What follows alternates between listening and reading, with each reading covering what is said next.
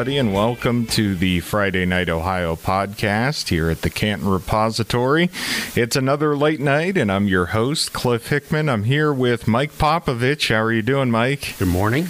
And we also have Chris Easterling on the line from the Massillon Independent. Chris, how are you holding up over there? Uh, I'm still here, still kicking. That's, uh, I think we can all say that. And uh, we're going to lead things off with you tonight. A really packed uh, schedule tonight in the area. You had Massillon and the Tigers get the 41 to 22 win over Reynoldsburg. It looked like that was a pretty hotly contested game early. Yeah, uh, I think one thing that Massillon has really shown the last couple of weeks is being a really good second half team. Uh, I know their last two opponents have a combined one win, but this Reynoldsburg team had uh, had played Upper Arlington and Huber Heights Wayne to a combined three points in, in the in the losses, uh, the margins for those two games. So they were a really good team coming in, just as you know, winless, and you know it's nine three Massillon to have, and then Reynoldsburg goes down, gets gets the lead at ten to nine. They're middle of the third quarter, and that's when they kind of turn around. Cam Beasley brings uh, the subsequent kickoff back, 81 yards for a touchdown, and then it just sort of turns into the Will Hartson show.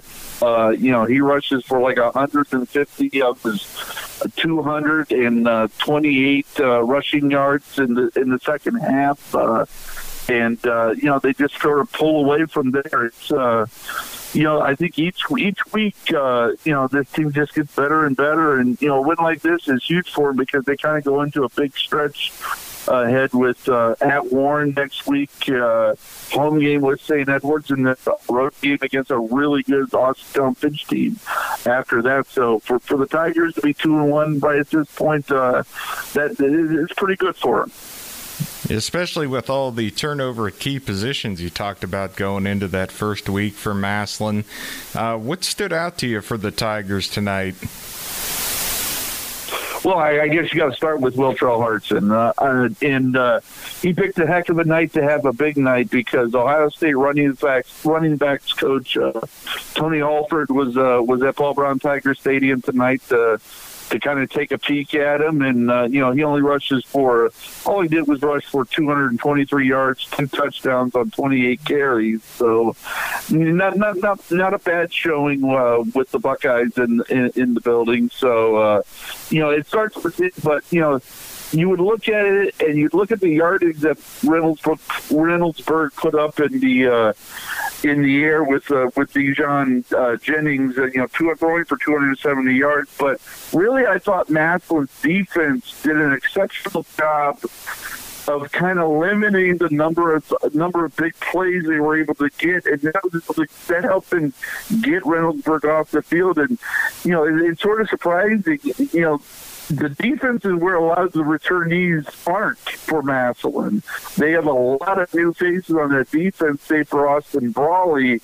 And this defense through three weeks has played exceptional football for the Tigers. And uh, you know, Brawley, uh, you know, he's he's been big as the one returning starter. He had a pick six tonight, so you know, it's just all sort of coming together for you know they have the, they had the talent. You know, coming into the season, I, I think you know Nate, Nate Moore thought this was a talented football team. It was just young and inexperienced. Well, three games in, you know, it, it played eh, one of the best teams in the state in week one. The last two teams haven't been that, but they've taken care of business. And I think this team is sort of where they expected it to be, you know, going into week four. And speaking of uh, other teams in the area active here in week three, the Lake Blue Streaks were back in action where Akron East beat reporter Mike Popovich was at, his third time seeing them this season. And uh, Mike, how was it? We see Lake pulling off a 14 to 2 victory there. Yeah, I'm going to be I wanted to be Marcus Hayes uh, uh, sports information director. You know, after seeing East all these times, I think this will probably be the last one. But uh, yeah, Lake was back in action this week, uh, missing last week's game at Maple Heights because of uh, COVID protocols, and uh, I was kind of uncertain how many you know how many players uh, Lake might be without still uh, going into tonight's game. And uh, head coach Dan DeGeorge estimated, uh, you know, they were down to you know, 13 players still having to uh, quarantine. But, you know, a week ago at this time, you know, there was 30 out, so it's a lot better, and they were able to play the game. And, uh, you know, great performance, I thought, by Lake's defense against a, a really talented Akron East offense, even though they're their star receiver Eric Holly, who had suffered an ankle injury last week against Perry, was was pretty much limited. He only caught one pass in this game, but uh, Lake's defense was able to force uh, three turnovers, uh, including one interception by Ty Miller, and he uh, also caught a touchdown or two touchdown passes, I should say, from uh, Jarvis, uh, including one on the uh, first drive of the game that gave Lake a seven nothing lead. So Lake's defense looked really good. Um, the offense, you know, as head coach Dan DeGeorge said, you know, it looked like, you know, a, a team that you know had not played last week. I think they still need to get, you know, uh, whether it's you know needing guys back or whatever, uh, still. Uh, you know, to kind of get that cohesiveness back uh, from from not playing, but uh, you know, despite everything they've gone through, Lake's now two and zero. Oh. Good night for the Blue Streaks. I was over in Hoover, and uh, it was a it was a great game, but kind of a strange game. The Vikings end up falling to Mansfield, uh, twenty-one to seventeen. Uh, the Tigers improved to 3 and 0. It looked like Hoover might pull away at the end of the first half. They took a uh, uh, 10 to 7 advantage into the or uh, 17 to 7 advantage into the break and uh, had really dominated the line of scrimmage up front and it just a couple big plays in the second half really uh, turned it around there for Mansfield on the first possession of the second half. Miles Bradley got loose on a screen play for 80 yards, and that was a touchdown. On the next possession, they throw the trick play with the wide receiver screen, and then the receiver threw it to Bradley again for 61 yards and a touchdown. Vikings had some chances to win it in the fourth quarter. They go all the way down to the one yard line with three minutes to go, and fourth and one, they get stopped and they get another chance. They get it down to the five yard line. And with five seconds on the clock, they throw the pass. It looks like the receiver's open for just a second, but the, the pass came out. Uh, the it kind of the wind held it up a little bit, and that was enough for Mansfield to recover and knock it away. But a, a, really dramatic game, and it's not often you see a team with minus 40 rushing yards win a game, but that's what happened. Mansfield could not could not get anything going. They got sacked seven times. They have a really good quarterback, but he had no time they were just all over him, and that's why I thought Hoover might just kind of blow the the doors off in the second half. But those quick little screen plays kind of neutralized the pass rush in those situations, and. Uh, it was it was a tough one in more ways than one for Hoover head coach Brian Baum. He ended up uh, tearing his calf muscle trying to call a, a timeout running down the sideline. So he was in the trainer's room and came out in a walking boot to talk to me after the game. So that, I mean, just a tough night all over. Vikings one and two, but I mean they looked really good here. That's going to be a, a, tough one to swallow. Yeah, when your defense plays that well and. Uh you know you still uh, you still come up uh, still come up short. That that's got that had to be real disheartening for them. Oh, absolutely. It was a really great defensive effort. They also forced Mansfield fumbles on the first two drives, just took it away from them. And I mean, the defense was really impressive. Uh, the passing game, Hoover just uh, couldn't quite get it going tonight. They only had 23 passing yards, and that was kind of the the struggle for them. And at the end, they they got it down there and had an opportunity, but unfortunately didn't go their way. Uh, staying inside the Federal League tonight, guys. We have some thoughts on McKinley, the Bulldogs, and Antonio Hall come away with the first win. Well, you know, after That's- playing uh, really two tough teams and probably not playing as well as Antonio Hall had hoped for last week against Fitch, that's that's a real big win for for McKinley um, to go down to Huber Heights Wayne and uh, and defeat them. It was a big night for uh, Trayton Mackey and Chris Williams. They uh, they ran the ball hard, uh, you know, and you know was able to help McKinley build. Build an early lead and and now look guys you know now McKinley's got a lot of confidence going into what will be their Federal League opener next week against Perry. And and Perry for the third straight week I don't think I've ever seen this whether it's at the start of the season or in the middle of the season Perry plays an overtime game for the third straight week, and they lose to North Royalton twenty-one to twenty. So uh, that, that's going to be a big uh, that's going to be a big Federal League opener for both teams. And Chris, we definitely want to go to you on these two games. Uh, obviously, the McKinley Bulldogs always a topic over there in Massillon, and uh, Perry right up your alley there as well.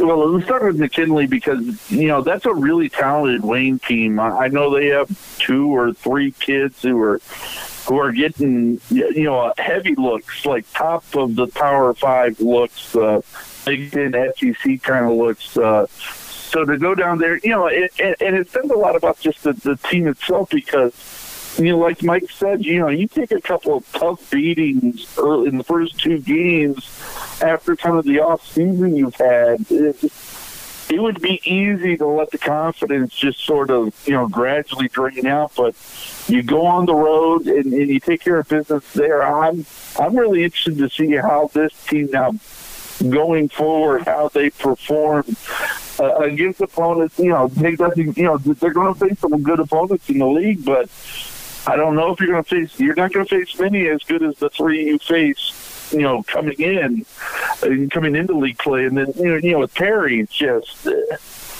it, like, again, you know, I kind of piggybacking off Mike.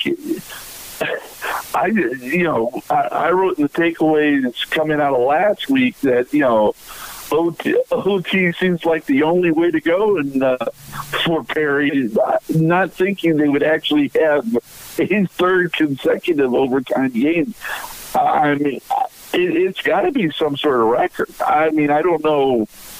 I would have to go back and look and look through the archives, but not just in in Stark County, but all of Ohio. I mean, how many times do you end up in overtime? Three straight weeks, let alone the first three weeks of the regular season. That's you know, if you're Zach Slates, you, you know, you have to just sort of be banging your head against the wall, thinking they could just as easily be three and zero as they are one and two right now. So it's uh, it's an amazing, uh, uh, amazing uh, start uh, in a lot of ways for for the Panthers.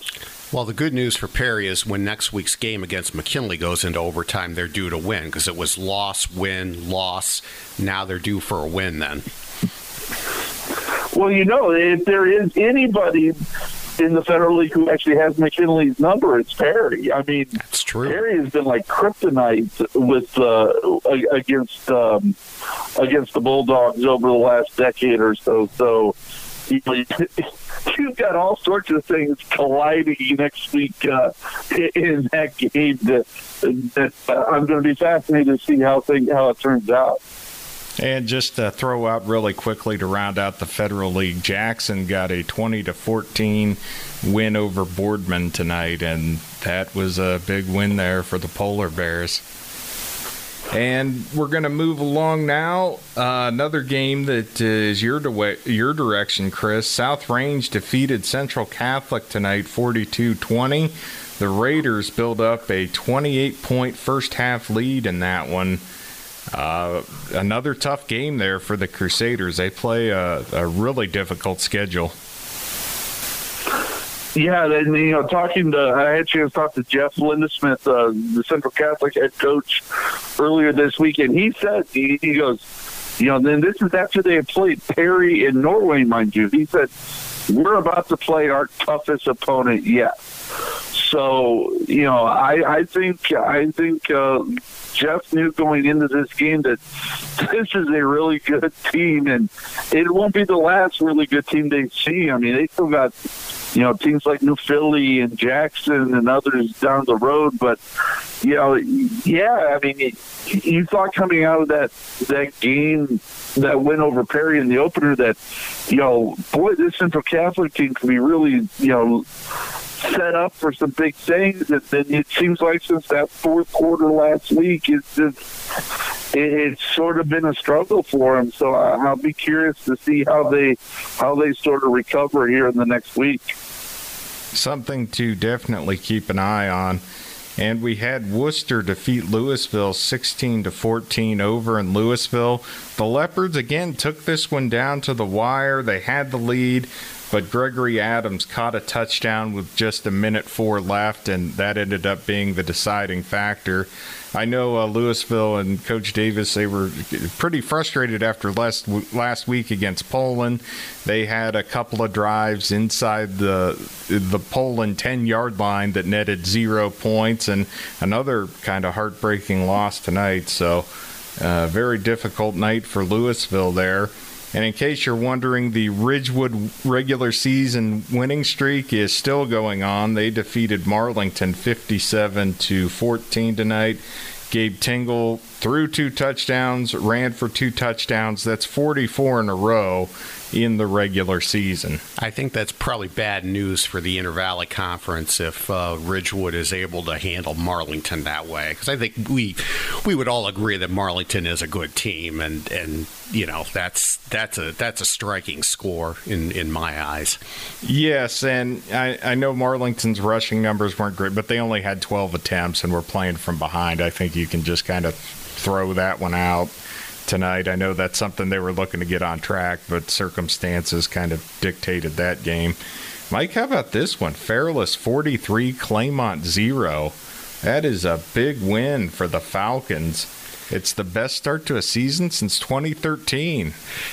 Yeah, it was kind of expected, I would think. Uh, you know, Claymont's uh, program it's it's been struggling, and when you know you're you're Fairless and you start the season with a, an emotional win over Sandy Valley and a, and a big win over uh, Tusky Valley last week, uh, you really just need to go down and uh, take care of business, and uh, you know that's like you said, they're a three and zero oh start, first time in in almost uh, a decade, and uh, you know they'll uh, you know they're going to hope to win the uh, the Pac seven this this this year, and uh, they're going to have to start out with uh, you know one of another one of the league's contenders, Northwest, next week in Pac seven play. Although Northwest coming off a, uh, a loss tonight, uh, 34 7 to a former uh, league uh, uh, rival, Canton South. I think uh, we all knew, you know, Canton South was was really good. I don't know, maybe to the extent of how good, you know, I didn't were. think 27 points better tonight. That definitely did surprise me a bit. Right. You know, they, they had beaten Akron North and they had beaten Claymont really well, but uh, yeah, this was, I think, a, a, measuring stick to see, you know, how good they really are, and, and I think they really proved it. I think Canton South, just looking at the rest of the Eastern Buckeye Conference right now, Alliance fell to 0 and 3 after the loss to Bedford. I'd imagine, I mean, West Branch is also off to a really good start. They defeated uh, Revere. I think you got to be looking at those two teams kind of like you were last year, at least going into the race. Now, once you get in there, uh, strange things can happen. I wouldn't write Marlington off yet either because that's a really talented team with a lot of guys that can do some damage. And Chris, one, one I wanted to get your opinion on Tuslaw. They get their first win of the year tonight. They defeated Tusky Valley 40 to 14 it seems like Tusky Valley is uh, is the perfect salve for the Mustangs uh, the last couple of years. Last year they were their only win uh, in a one in seven season. They they they beat uh, Tusky Valley then, and then you know I, I think this year they really looked at Tuslaw was really circling this game because they jump right into the league next week with try with Triway, and then they go to North. They play Northwest in back to back weeks to open Pac seven place. So uh, I know talking to uh, head coach Matt Galling this week, he was he had sort of circled this game as the kid the, the one day his team really needed to win. And the big thing about them is they've gotten great running rushing from Jeremy Strong over the course of the first three three weeks this year. You know, he had eight, 118 yards, a couple of touchdowns tonight. He's rushed for more than 300 yards in the first two games combined. So, you know, he's well over 400 yards rushing on the season through three games. And, you know, if you could just get some passing to go with it, you know, the Mustangs could be could make some you know make life difficult for a team if you you know you're not ready for them uh, in the Pac-7. But but at least if nothing else, good for them to, to get that win. You know, and get that first win. You know, before going into league play. And to wrap up this edition of the Friday Night Ohio podcast, wanted to check in with Mike in Sandy Valley. The Cardinals get a 44 to 20 win over Chippewa. Well, if you missed uh, Mason Tucci's uh, highlight film game last week, uh, you had another chance to see one tonight. I mean, this kid has been unbelievable for Sandy Valley early in the season. Um, he caught touchdown passes totaling 48 and 64 yards tonight, and he also returned a fumble, 96 yards for a touchdown. That marked his second defensive touchdown uh, in as many weeks. Uh, now, one thing we're going to have to watch, and uh, I, I don't know any specific details, uh, both Nick Petro and Ben Petro played quarterback uh, for Sandy Valley tonight.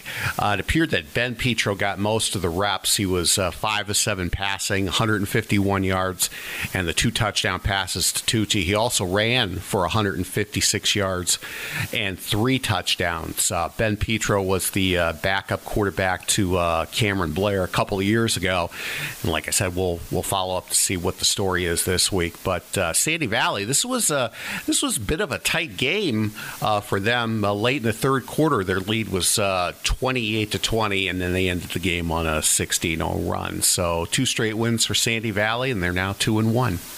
All right, gentlemen. This is the first time in recent memory I can think of we've had three games in before Labor Day, but we have reached the holiday weekend. The teams have reached the holiday weekend. And when we start back up, we've talked about it. We're looking at league play. That's right. Yeah, some teams yeah. open league play next week. Uh, some, I think, maybe they get one more non-league game going in. Uh, I think uh, McKinley and Perry might be the only federal league game because McKinley has to play a week earlier because of the Week 10 game against Massillon, and you know we mentioned some. Uh, league games involving Pac-7 teams, so uh, yeah, the uh, the big games of the season are going to be starting real soon here. All right. And again, thanks for joining us tonight. It is another early morning edition of the Friday Night Ohio podcast. So we will probably catch you around this time next week for Cliff Hickman, Mike Popovich, and Chris Easterling. We'd like to thank you for listening and invite you back. Have a great week, and we'll try to catch you Tuesday for the preview edition. So be sure to stay tuned for that.